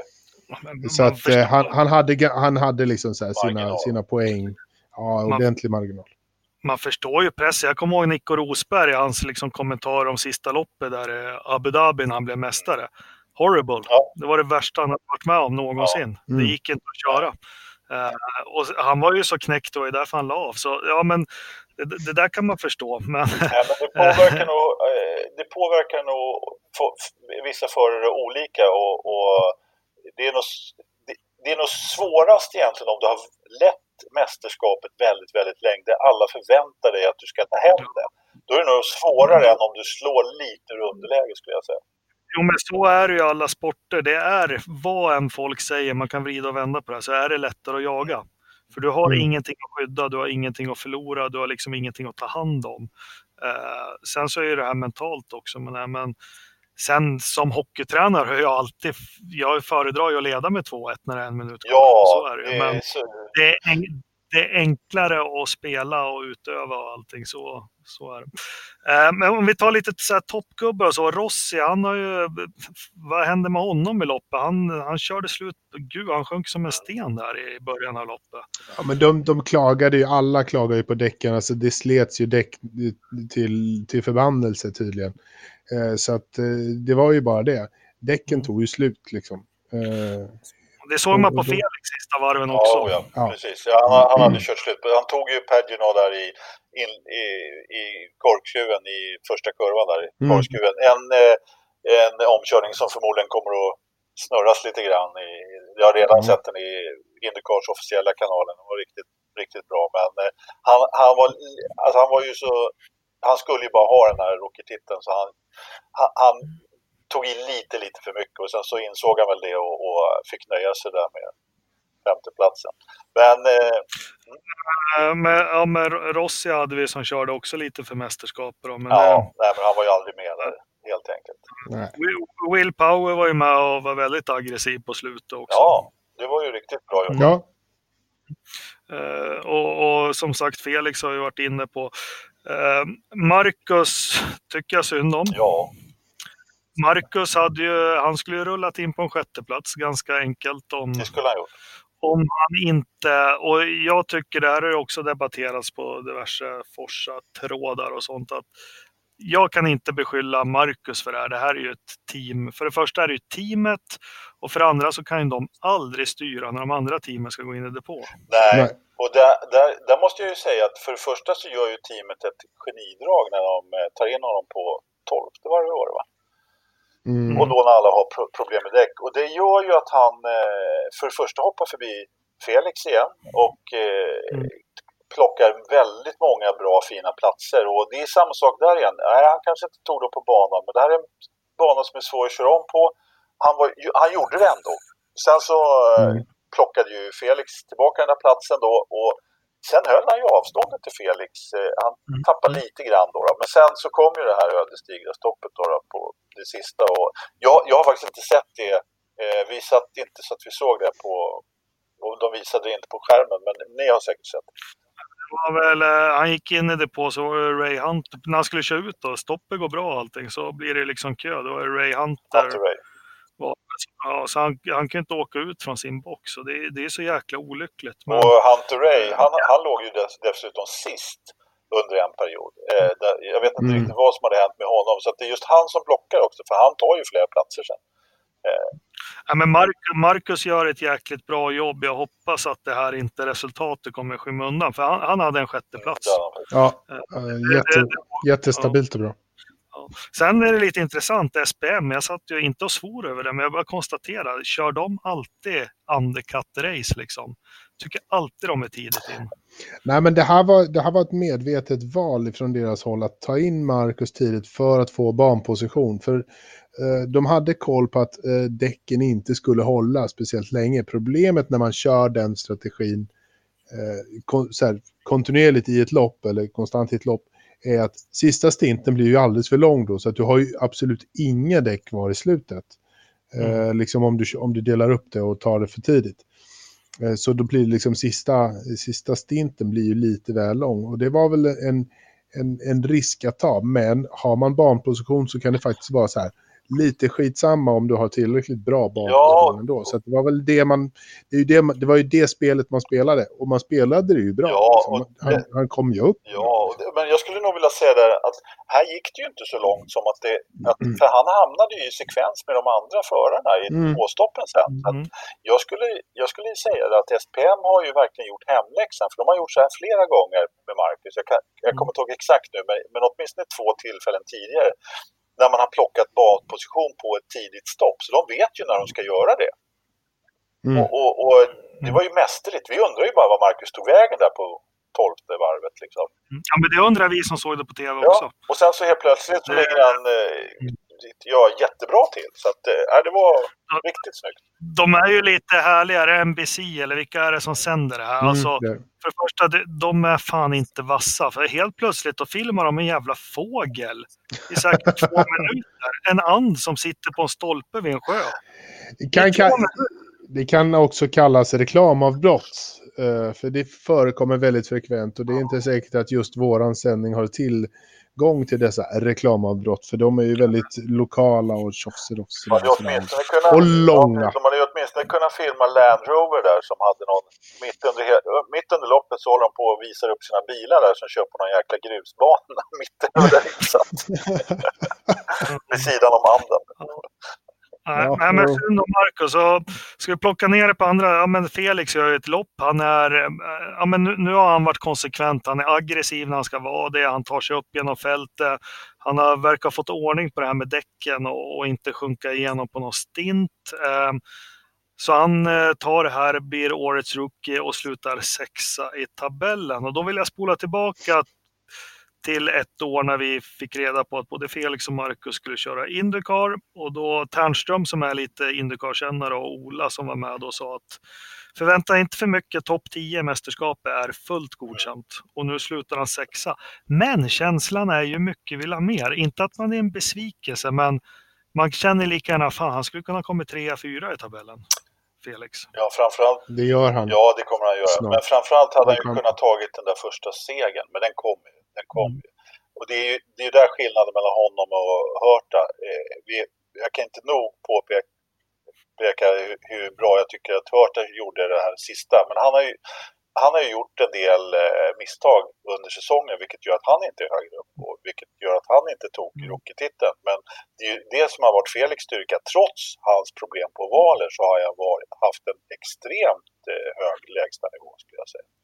Han sa ju det på um, någon intervju, jag vet inte vad den var, men då, då han var rak och ärlig och sa att eh, de här krascherna på valerna har satt sig i huvudet på honom. Eh, Ja, det, Mm. eh, det är inte så konstigt. och, och tittar man lite på hans mästerskap, Kota hade han ju ett resultat, men då ja, tyvärr kraschade han. Sen har han ju Indy 500 och, eh, framförallt Pocono, när han liksom inte Ja, men där han säkert skulle komma i mål topp 10. Men alltså fullt godkänd säsong på, på Felix. Eh, med mersmak. Ja, eh, och jag är inte ute efter att han underpresterar. Det är bara liksom att fan, man har förväntningar. Alltså, han, han har ett sätt att köra bil som gör att man får förväntningar och det är Mm. härligt. Eh, Marcus då, eh, struligt med att han inte fick köra sist, men nu fick han köra ett bra sista lopp, har glimmat till. En sjuttonde plats i tabellen är väl... Det är, Ja, inte, det är ju inte det man, man kommer från Formel 1. Det, det hypades ju rätt ordentligt innan, innan säsongen att nu kommer han Formel 1-föraren Marcus Ericsson, liksom kört fem år i Formel 1, nu väljer ni. Det gick väl sådär, liksom. 17, det är inte alls, eh, det är inte, det är inte honom de kommer bygga reklamkampanjen på till, till nästa år, det kan man väl säga. ja, men han håller sig på samma slutplacering som i Formel 1. Det kanske, han är ju jämn. Ja, det var, Eller hur? Om han hade varit jämn så hade han slutat i topp 10 han med. Jag, jag, jag tycker att det var en klar besvikelse med en 17 plats i mästerskapet. Det kan man ju inte säga mycket annat om. Men eh, som den eh, positivt lagda person jag är så får man ju ändå plocka vissa grejer som har varit väldigt bra. Och det är ju bland annat den här sista körningen nu då. Och, eh, Den på spa. Ja, precis. Eller hur? Ja, det var vilket bottennapp alltså. Eh, behöva åka och titta på när Formel 1 kvalar. Nej, men eh, allvarligt talat så, så om man ska... Det går ju att analysera Marcus säsong, men det har vi gjort så många gånger. Och vi har pratat om alla hans misstag som han har gjort och det har han också gjort. Men han har ju trots allt stått på pallen, han har kommit tvåa, han har visat att han kör väldigt bra på både ovaler och på eh, stadsbanor och på vanliga road courses. Så att, Och depåer. ja, precis. Eh, bland annat. Det har ju också lärt sig, för nu har han ju inte kraschat i någon depå på länge. Men de ska få, får ju se till att hålla undan Ryan Hunter Ray bara, så att han kommer ut på banan igen. Eller hur? Nej. Men du är inne på att eh, Marcus, alltså, han ja, men i sina bästa stunder den här säsongen. Sen, vi får inte glömma de här loppen, nu säger vi otur, men när, när han har haft otur som nu senast, liksom, då, då har han ju kört på en nivå som, som är minst topp 10 ja, i mästerskapet. Ja, men, det, men det är ju det som är liksom, att ja. han, han har ju, när han får till det så, så funkar det ju bra. Då, då, då, liksom, då, då rullar det ju på jävligt bra. Så att, och sen vad det nu är som, som sket sig den här gången, det var ju ah, skit liksom. Men det, han hade ju varit värd det. Men problemet är ju att det här är ju toppidrott och mm. du, då, ja, men säg om det är tennis eller golf, alltså du kan spela tre hål golf superbra, men slår du ut och out ja. fyra hål sen, då vinner du inga. Uh, och där han, och det här tror jag, jag tror det är enbart en mental sak. Ja, jag tror det, en... det kan det säkert vara. Nej, men det, vissa, vissa sådana här grejer är ju väldigt svårt att skydda sig från som en sten i kylan, som säsongen inleddes med. Ternström kan nog vrida ja, till det till att kan. Även Dixon fick ju samma skada vid något tillfälle där. Och, och, och ja. då gäller ju in, men, men då, då gäller ju inte att göra misstag resten av säsongen. Så att säga då. Och den här skitgrejen i Long Beach var ju också en sån där riktigt bottennapp som eh, jag vet inte vad jag ska säga om. Men det är precis som du säger, i sina bästa stunder så är han ju med. Jag skulle vilja påstå att han, att han kan vara bättre än topp 10. Han, han, är, han är där uppe med i de förra. Men då kan ja. han ju inte ha de här, göra de här misstagen. Och jag menar, kolla på Hinchcliffe till exempel, hans stallkamrat. Han är ju så, alltså jag ska inte säga så mycket bättre, men han är, Hinchcliffe är ju faktiskt inte i närheten av Marcus på fartmässigt och, och när, när, när, man tittar på dem, bara liksom på banan överhuvudtaget. Och Hinchcliffe, han, jag vet inte vad, vad hans gloria var den kommer ifrån. Nej, jag fattar inte, nej, jag fattar inte heller var den kommer ifrån. Jag nej, tycker men... han är totalt... Han är, han är Indycars Bottas. ja, där sa du något faktiskt. Ett jävla tremannastall och så ska du ha Bottas, Hinchcliffe och Max Chilton. Ja, fy satan. Vilket, då blir det åka. Ja, då blir det åka. Ja. Nej, nej, men tillbaka till Marcus. Jag tror att det är mentalt och sen analyserar man Marcus. Han är ju jävligt besviken. Jag tror han har en inneboende känsla. Inte att han är dum och tror för mycket om sig själv, men han vet innerst inne att han kan köra bättre. Mm. Eh, vilket jag tror gör honom ännu mer frustrerad av en ond cirkel. Men nu är, ju, nu är ju han i den här situationen vi har pratat om igen nästa år och som alltid med Marcus, nu har han lärt sig banorna hej och hå. Ja, vi får hoppas på det, men styrningar, det, det är ju lite hela havet stormar i Indycar, men jag ska släppa en liten, det här kära lyssnare, här, har ni, här hör ni det först. Eh, all media. Marcus kör Ganassi nästa år. Mm. Det är där, ja. intressant, eh, definitivt. Ganassi, Ganassi kommer se över sina satsningar i andra klasser och undersöker att komma med en tredje eller fjärde bil till start och Marcus kommer sitta en av dem. Ja, eh, vad skulle jag säga? Eh, det är inte helt otänkbart. Enligt eh, vissa rykten som jag hörde här i depån så var det bara en tidsfråga när de skulle släppa nyheten. Eh, ja, jag vet inte vad jag ska säga om det, men det, det, det skulle ju vara väldigt intressant ur svensk synvinkel att, att jämföra. Det kan man Otroligt intressant. Och, och då, nu sägs det andra att hur Marcus har fått sina sitsar och så, och alla är intresserade av pengar, men eh, då finns det fasen ingen återvändo om han sitter i en tredje eller fjärde bil hos Ganassi nästa år och får köra med om man jämför med Felix också, det stöd han har fått av Dario, det tror jag mm. är ovärderligt. Jag upplever inte att SPM har liksom är på den nivån och opererar som, som jag tror du har helt rätt där, Jakob. Och jag tror att det är en av nycklarna till eh, att eh, Felix har, eh, han har... Han har ju haft dalar, även Felix, under mästerskapet. Men att han har gjort så bra ifrån sig som han har gjort. Eh, eh helheten där. Jag tror att det är jätteviktigt. Mm. Ja, men det, det, det, är det definitivt. Och det är ju bara att kolla på eh, mästaren Newgarden. Han, han körde ju hela loppet på på radio från Tim Sindrick. Tim Sindrick bestämde hela tiden hur han skulle köra, vad han skulle köra, ta den här fighten, ta inte den här fighten, köra om, släppa av. Hela tiden, han körde bara, han var bara en robot hela tiden för att han, uh, Sindrick hade liksom koll på uh, helheten runt om hela ja. tiden. Och, och Dario har ju liksom varit den stora eh, stöttestenen liksom, som stått bakom Felix hela tiden. Och han, han, jag såg en snabb intervju med honom här vid, vid depån på, Ja. un, under racet och det var liksom så här, det var, Den var varm. Den var varm den intervjun. Ja, alltså det var så han, han tycker verkligen om Felix och sett liksom hans potential. Så att det, det, det är ett skönt samarbete de där två har hittat och det, det märks. Ja, men visst vore det kul. Nu kanske vi får stå som dumstrutar i, december eller januari, men jag tror fasen vi är först med och i alla fall Ja. släppa det som en spekulation. Jag har Eh, inte hört eh, all annan media eftersom jag har varit på flygande fot en stund. Men eh, det, det ska bli väldigt spännande faktiskt. Eh, mm, ja, nej, men jag, jag har också den på känn. Men det kan hända mycket, vi får se. Kul, det har varit kul att följa den här Indycar-säsongen. Jag har fått en väldig mersmak, och, men det som sätter ner min förhoppning på nästa år är att de ska börja köra med vindruta. Fan. ja,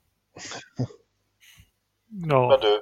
Du får helt enkelt Ja. eh, lägga de där sakerna åt sidan med utseende och Jag vet, och jag vet, men jag tycker, jag tycker fan Indycar, de är, ja, vi målar ju upp det i Sverige, det kanske är åt helvete där borta i staterna, men det känns som de är på rätt väg, får in europeiska förare. Jag hoppas fortfarande på Alonso. Eh, för seriens skull och för allting så hoppas jag på Alonso. Jag hoppas på, Nej, nej, nej, nej, nej, nej, nej, nej, fan det där, det där, bin, nej. ja men du vill ju ha Max Chilton ett år till, jag vill ha Alonso. Ja, jo, för jag tycker så enormt mycket om Max Chilton. Denna sopa till racerförare. Dina t-shirts, Ja, jo, jag vet. Mad Det- Max. Mad Max, det är just... Det, det, den fanns bara i orange, jag ber om Ja. ursäkt Max, men, men eh, förlåt. Nej, men Självklart. kanske inte, kanske inte någon Alonso, men eh, alltså, det skulle väl inte vara helt fel om Hülkenberg. Eller alltså, för oss europeer så tror jag. Nej men eh, de, Hylkeberg skulle inte göra någonting där. Han kan köra sin jävla DTM på Anderstorp och liksom så här flåsa runt där. Det Don't give a nej, shit. men eh, de- har ju någonting på gång här och det är viktigt att det är unga amerikaner som vinner. För då går serien Ja. framåt. Colton Hurta, eh, Santino Ja. Ferrucci, honom har vi inte nämnt. Han eh, gjorde ju ett skitlopp här på, vilket han ju brukar göra ibland. Sådär. Han är ju också en sån, upp som en sol, ner som en pannkaka Han- lite grann. Han- Han gjorde, han gjorde ett eh, okej lopp. Han gjorde ett misstag. Han, han, eh, vad han gjorde? Han glömde eh, sätta tillbaka break bias från front lite mera back och så bromsade han på. Vår älskling Takuma Muma Satato. Det är det här jag älskar också med Indycar när han står i intervjun och säger det. Jag, inte det här skiten som Formel 1. Bara, he moved on the braking, he tried to kill me. Uh, guys, did you see? What the hell is he doing? Alltså som är det här jävla gnället hela tiden. Nej. Han glömde att vrida på bromsvågen och jag glömde att vrida på ratten. Och, Ja, hur? Jag bromsade för sent. Jag körde rakt in i japanen. Ja. Skit också. Ja. Där fick han, ja, för det, gammal ås. Ja, eller Ja. hur? Yes! eh, nej, men det, det har varit uppfriskande för mig att följa Indycar den här säsongen. Det har eh, en nytändning för mitt motorsportintresse faktiskt. Som har varit lite på avsvalnande. Det har Ja. varit... Eh, Jag har hört från flera faktiskt, många som inte har sett någon Indycar alls i sitt liv och, och fått upp ögonen nu för det här året och tycker att det är jäkligt skoj racing. mm. Och det är det och, och lika den här fantastisk banan man får följa med ombord. Hur de, Mm. alltså, jäklar vad de brottas. Ser man det live också, Ja. att de brottas lite? Oh ja, oh ja. Och just som jag sa, man kommer så pass nära så man ser det väldigt bra måste jag säga. Man ser händerna Ja, ja visst. på Du, ja, men du kommer nära så att eh, man ser ju hur bra det går. Och liksom, det kan man ju se lite mer i Formel 1 också när man är på plats. Kanske hur, hur, lite mer hur de brottas där. Men här är det ju så tydligt på något sätt. Och väldigt ofta ut där i sandkanten, i sandfållan och Mm. kickar upp lite dust. Ja, Jag varit lite nostalgisk. Min son varit lite, vi såg en eh, dramatisering av Sanardis krasch och den efterföljande vården. En jättebra dokumentär som hade gjorts. Då vart han lite intresserad av han utan ben och så. Då tittade vi på lite klipp och fan vad fräna Indycar-bilarna var i Ja, mitten på ja, 90-talet. Ja, 95, 96, 97, 98. De var riktigt råa de ja bilarna. verkligen. Jag, jag, jag tror jag sa i förra avsnittet att han, blev, att han hade 12 VM i rullstols... Eh, Mm. Eh, Han, han, han, det är paracykling som han håller på med, inget annat. Ja, jätte, ja, det är inte rullstol, det är någon cykel. Ja, Ja, men eh, ja, eh, makalös människa. Som, Ja, enormt. Eh, Ja, verkligen. Jag har varit, varit lite tårar i ögonvrån när man satt och tittade på det där ihop med sonen. Ja, ja, men du, hörni, det var Indycar. Då har vi släppt en bomb här också. Eh, Marcus kör Ganassi eh, nästa år och vi får väl hålla tummarna för det. Det skulle verkligen vara jättehäftigt och så skulle man väl hoppas på lite rivalitet mellan svenskarna. Ja, absolut. Ja, gos-gos, vara kompisar och bo grannar i någon skyskrapa i. Eller hur? Eh, vill ju se lite Tonja Harding versus, vad hette hon? Jag vet inte. Eh, ja. Bra, då stänger vi in det. Nu har vi inte tagit den här pausen vi skulle göra, så vi kör det här i mål, Okej. Löfström. Ja. Eh, det- DTM ville du prata om. Ja, men jag var ju på plats eh, OS 94 och såg Tonja Harding vid VS, eh, eh, vad hette hon då? Var det det ni inte kom på? Jag satt och skrev här. Ja, det var det vi inte kom Ja, på. precis. Eh, Nu tappade jag också namnet bara därför. Så jag, Nicole Kidman. Nej, vad hette hon? Nej, för helvete. eh, skitsamma. Jag, eh, eh, nej men eh, det enda anledningen till att jag ville prata DTM var ju att det kom ut här när jag var borta att, eh, att de ska köra på Anderstorp nästa år. I juni. Hur fan gick det? Ja, det kan jag faktiskt berätta för om du är intresserad. Yes. Det var Mattias, Ja. det är Mattias Persson som har ordnat det. Eh, I stort sett. Felix.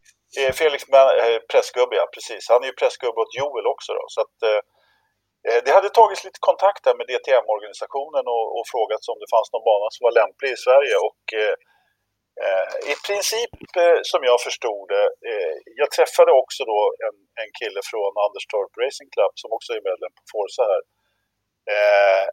Som eh, jag nu inte är helt säker på vilken position han har där i, i Anderstorp Racing. Om det, men han är med i styrelsen i alla fall. Och eh, där har det jobbats därifrån och Mattias har sytt ihop det här om jag förstår det hela rätt. Och eh, en riktig succé. Svenska Bilsportförbundet, de har ingen aning som vanligt. De har ingen koll på vad som händer. Ja, Nej, men de, de, åker, de satsar ju på att åka på konferens som det låter. Fan vad besviken jag blir. Men vi, vilken härlig grej. Och visst är det väl så att DTM är väl kanske inte förenat med de här riskerna som ett Formel 1-lopp ekonomiskt och så? Eller? Nej, det är det ju inte Nej. Det, det, jag, jag vet inte exakt vad det innebär om jag ska vara helt ärlig, men eh, det är ju fantastiskt kul att få ett internationellt evenemang till Anderstorp och Sverige. Eh, och DTM har ju va- de sticker ut lite grann, ska köra på Monza istället för Misano. Ja, men det är trots allt en, en internationell eh, ra- racingserie med väldigt potenta bilar. Och, och, ja, men det ska bli kul tycker jag. Väldigt kul. Men skulle det inte vara kul att få någon Felix ju att köra mesta kampanjen? Ett inhopp, ja precis. Ja. De hade ju lite inhoppsbilar faktiskt. Bland annat så gjorde ju Sanardi en, ett bejublat inhopp på just Misano förra året. Mm. Han kom Mm. femma tror jag, när Joel vann för övrigt. eh, ja, Men Joel, är det, är det han som står i mål i Åshöjden? ja, just det. Ja, Ja, ja fan. Ja. Så han har börjat med racing. Ja, precis. Nej, men vilken av alla Joel är det? Eriksson, Eriksson. Eriksson. Jimmys men, brorsa, som eh, tackade nej till F2-styrningen. Ja, vad heter Marcus brorsa? Han heter Hampus. Ras, ham, Hampus. Ja, just det. Och hur går det för Jag Hampus? vet inte. Jag Jag tyckte jag såg honom där på kullen, men eh, det går nog bra. Ja. Ja, ja det går bra. Nej, men kul med lite internationell racing. Sen är det väl en del som ifrågasätter om, om banan är up to date och så. Men det skiter jag i. Jag ska ju dra med... Vilket datum var loppet? Det. Det var tol- Tolv. tol- 12-14 juni någonting. sånt Det är perfekt. Fan, det är bara hymern, raka spår här Ja, ja, ja, visst. Tjup. Och den här jävla hymern, den går ju bara att köra max 15 mil i stöten. Sen är du hörselskadad.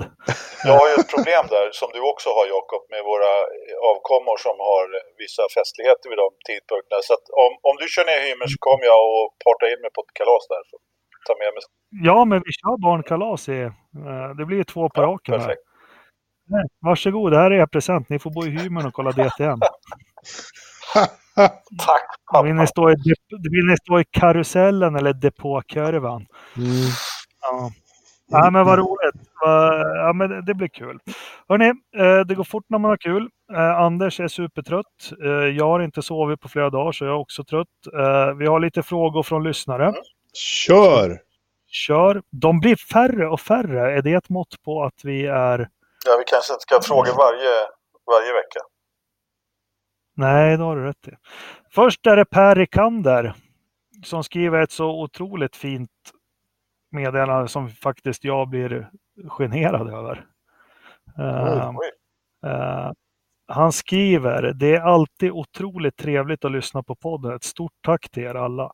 Ni gör det här sjukt bra. Har ni några planer på en riktig smällkaramell till jul? Varför inte en livepodd med alla fyra och gäster?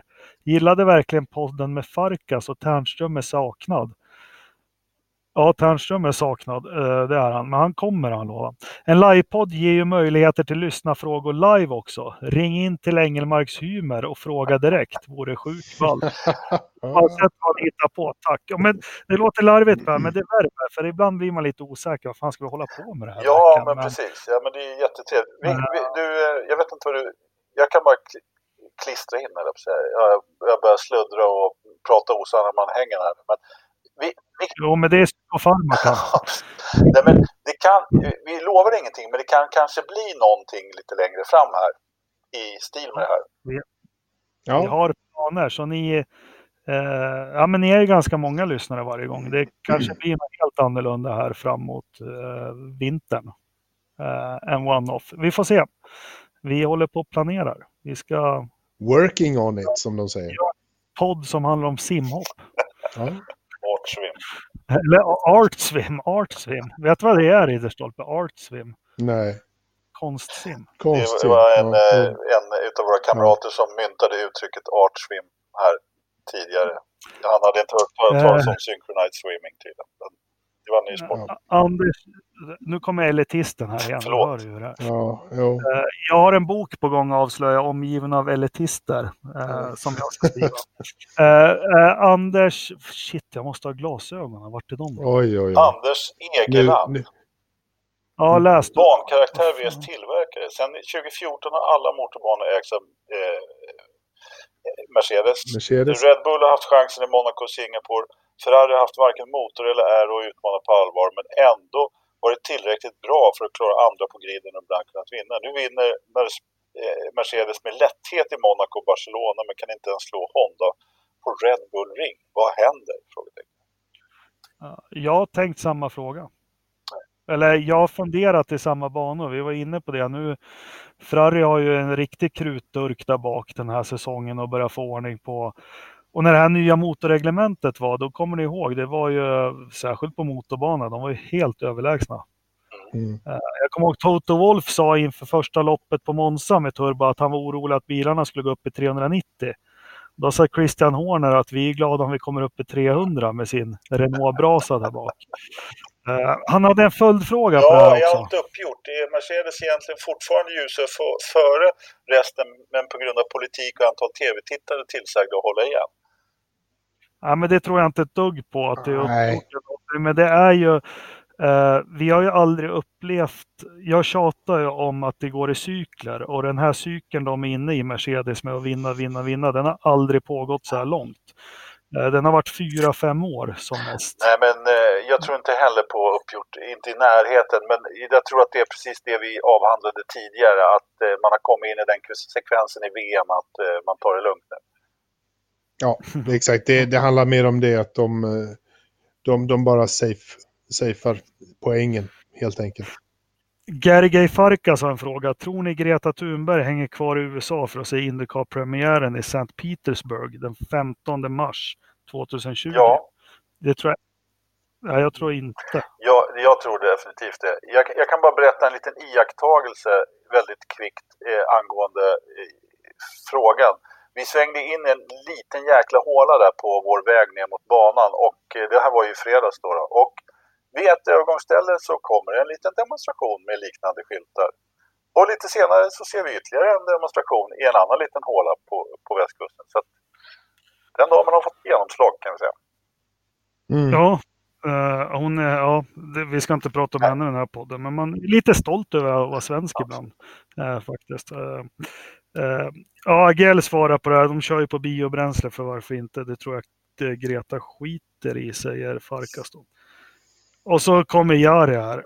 Ja, en, ja. Ja. Den, den kan man ju läsa i kommentarsfältet. Ja, Ja, kan jag säga. nästa fråga. ja, men jag älskar Jari, jag gör det. Fan, eh, ska jag gå ut i krig, då ska jag ha... Alltså den nya formen av krig har jag fått lära mig på jobbet. Det är ju inte att skjuta och närstrider, utan det är ju via IT. Men skulle jag hamna i någon sån här munhuggningskrig, då ska jag fan, då ska Jari vara vid min sida. Lätt. Eh, Rickard Blomqvist, många av förarna som vunnit Formel 1 är ju inte direkt omtyckta personer. Men finns det undantag? Så vilken av mästarna tycker ni var den mest sympatiska vinnaren av Formel 1? Eh, Jenson Button tyckte jag var otroligt Ja, sympatisk. det var, var vi Ja, inte inne på det här för ett tag sedan, men vi kan ta det igen. Jo. Alltså, Eh, jag har ju några sympatiska. Hill och Rosberg gånger två. Mm, Ja, Rosberg tycker inte jag är sympatisk. Jag tycker han är, jag, jag får rysningar av honom. Nico. Ja, men Men jag jag- får det. Nej, men jag hade inga problem med Nico. Ja, eh, inte alls. Jag tyckte han var rätt trevlig. Eh, och jag tycker fortfarande han är rätt trevlig. Men, men, men Jensen Button är ju... Ja. Han är ju värsta helylle. Det går ju inte att slå honom. Nej, liksom. men alltså, har, här, har ni tänkt på en sak? Alla de här som jag räknade upp, de har någonting gemensamt. Ja, de är de svenskar. Nej, de har bara vunnit ett VM. Mm. Ja, Mika Häkkinen tycker jag var Ja, sympatisk. han, är, han är undantaget som bekräftar regeln faktiskt.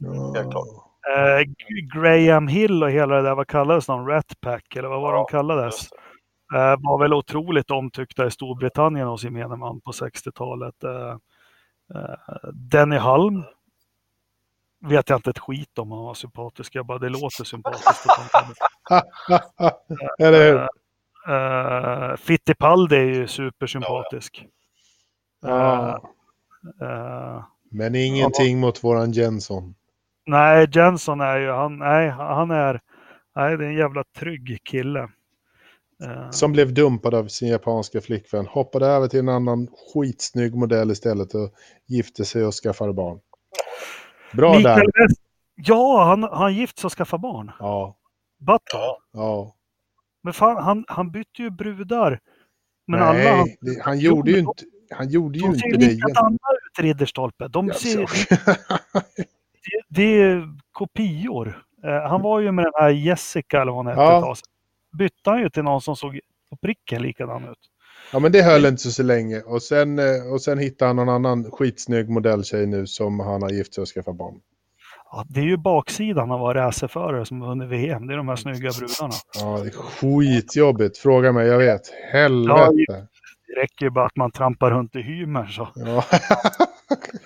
Okej, vi kanske ska fortsätta med någon, vad var det, Rickard Blomqvist? Nej, det var hans fråga. var. Nej, det var Mikael Wester. Har Ja. ni lyssnat BF Motors podd med Janne Flash? Det är alltså Värmlands Folkblad. I så fall, vad tycker ni om det han säger om att det bara rullar runt i F1? Jag har lyssnat några avsnitt för väldigt länge sedan, för jag tycker Janne Flash borde vara initierad, men han är ju proppmätt, han har ingen koll på någonting. Eh, han är inte uppdaterad på ett skit vad som händer, utan han sitter bara och sprider en massa åsikter. Sådär ja. Eh, Så, så jag lyssnar inte på den längre. Nej, men jag tycker att han har ju kunskaper. Han vet om Marcus och allting det där, men han är inte insatt i vad som händer i Formel 1 eller Indycar så att det liksom ger någonting. Vilket jag tycker är tråkigt. Ja, ja, men jag har inte heller lyssnat på länge faktiskt. Därför jag tyckte inte heller att poddarna var bra. Men, men vi får väl kanske ta upp och, och lyssna här. Eh, Du får bjuda in i Flash Heat. Ja, absolut. Eh, Hanna Ternström brukar ju ha milslånga kommentarstrådar till varandra på Facebook. Så det skulle vara kul om dem. Eh, Thomas Karlberg, vem skulle vinna ett standardvagnsracing respektive formelbilsracing av Göransson, Rudell och Wirdheim? Släng med Flash också, men han vinner väl allt. Eh, Skalberg, jag, har, eh, jag som är lite programledare, jag har tänkt att när säsongerna börjar eh, gå mot sitt slut i Formel 1 så ska vi ha lite sådana här punkter i våran panel där ja, men där vi gör såna här fiktiva gissningar där man får spekulera lite. För oavsett att det är supersvårt och det finns inga sanningar så är det faktiskt ganska kul. Eller vad tycker Ja, visst är det det. Ja. Jag vill bara svara Rudell. Alla, alltid. Var hamnar Hulken? Det har vi pratat om. eh, Ja, jag har redan sagt. Magnus de Wall, han har svarat på det. Eh, mycket. Fan, ni svarar ju på varandras frågor. Det är vi som ska svara, grabbar och tjejer. Eh, Daniel Backe Haster, hur kommer det sig att Pirelli väljer att köra de mjukaste gummiblandningarna när de vet att det kommer bli krypkörning precis som förra året? Är det inte bättre att gå på hårdare blandningar för att de kan köra full fart hela racet och ändå bli tvungna till ett stopp? Tankar kring det? Jag håller fullt och hållet med, men Pirelli får ju mycket stryk i det här. De har ju gjort vad de har blivit tillsagda. Och det man har gjort nu som, som jag tror alla kan se, man har ju hamnat helt fel med däcksituationen. Det såg vi i, i, när du ställs inför ett ultimatum som i Singapore att ja, men det är snabbast att köra med ett stopp. Det, och det, racet går mycket fortare om man så gör det och kör 10 sekunder per varv långsammare. Då har vi hamnat fel tycker jag. Vad tycker ni? Jag funderar på, var det den mjukaste av de mjuka gummiblandningarna som man hade med sig? Var det så? Ja, det, det vet jag inte. För att uh om det var det så var det ju så här, ja, då, då förstår jag kritiken, så att säga, bara för det var ju rätt meningslöst. Men man har ju tre stycken och man säger ju egentligen att det är en, en, en mjuk, och mellan och hård. Eh, men det finns ju olika grader på de här också. Så att det är ju inte alltid samma eh, mjuka som är mjukt i, i Singapore eller Monza eller sådär. Så att det, det var det jag funderar på nu. Eh, men jag håller med dig, de, Jakob, de, Pirelli har ju ett jävligt otacksamt eh, uppdrag egentligen. Liksom det, jag har svårt att se dem att vinna det på, på något sätt just nu. Ja, Anders? Nej, jag har inte så mycket att tillägga egentligen. Jag, jag är lite för dåligt initierad också eh, när det gäller det där. Men jag, jag tror inte det skulle göra så stor skillnad faktiskt det, jag tror att man skulle... Man hittar ju runt jag håller med om att, att man har hamnat fel i hela däcksituationen i Formel ja, 1. Alltså, det kan jag däremot hålla med om. Dels, det har ju det här att däcken är det absolut viktigaste på en Formel 1-bil, säger de det. Men ändå känner jag att det blir för mycket mm. fokus på däcken. Det tire deg och det är overheating och surface och, och alltså det, det, är liksom för mycket. Och jag vet ju att när man börjar titta på Formel 1 och särskilt på 90-talet att däcken spelar ju roll då, men det var inte det här fokuset. Nej, precis. Och det, det är kanske lite det som är grejen också, att det är så pass komplicerat så att du kan inte som mm. vanlig åskådare hänga med riktigt. Okej, de har försökt gjort det hjälpare, lättare till i år då genom att, att ta bort alla de här eh, bättre och, och, bara gjort tre gummiblandningar. Men fortfarande sitter vi och pratar om vilken typ av gummiblandning det var som de hade med sig. Om det var de gamla eh, superduper hyperrosa eller om det var, ja, liksom så. så att...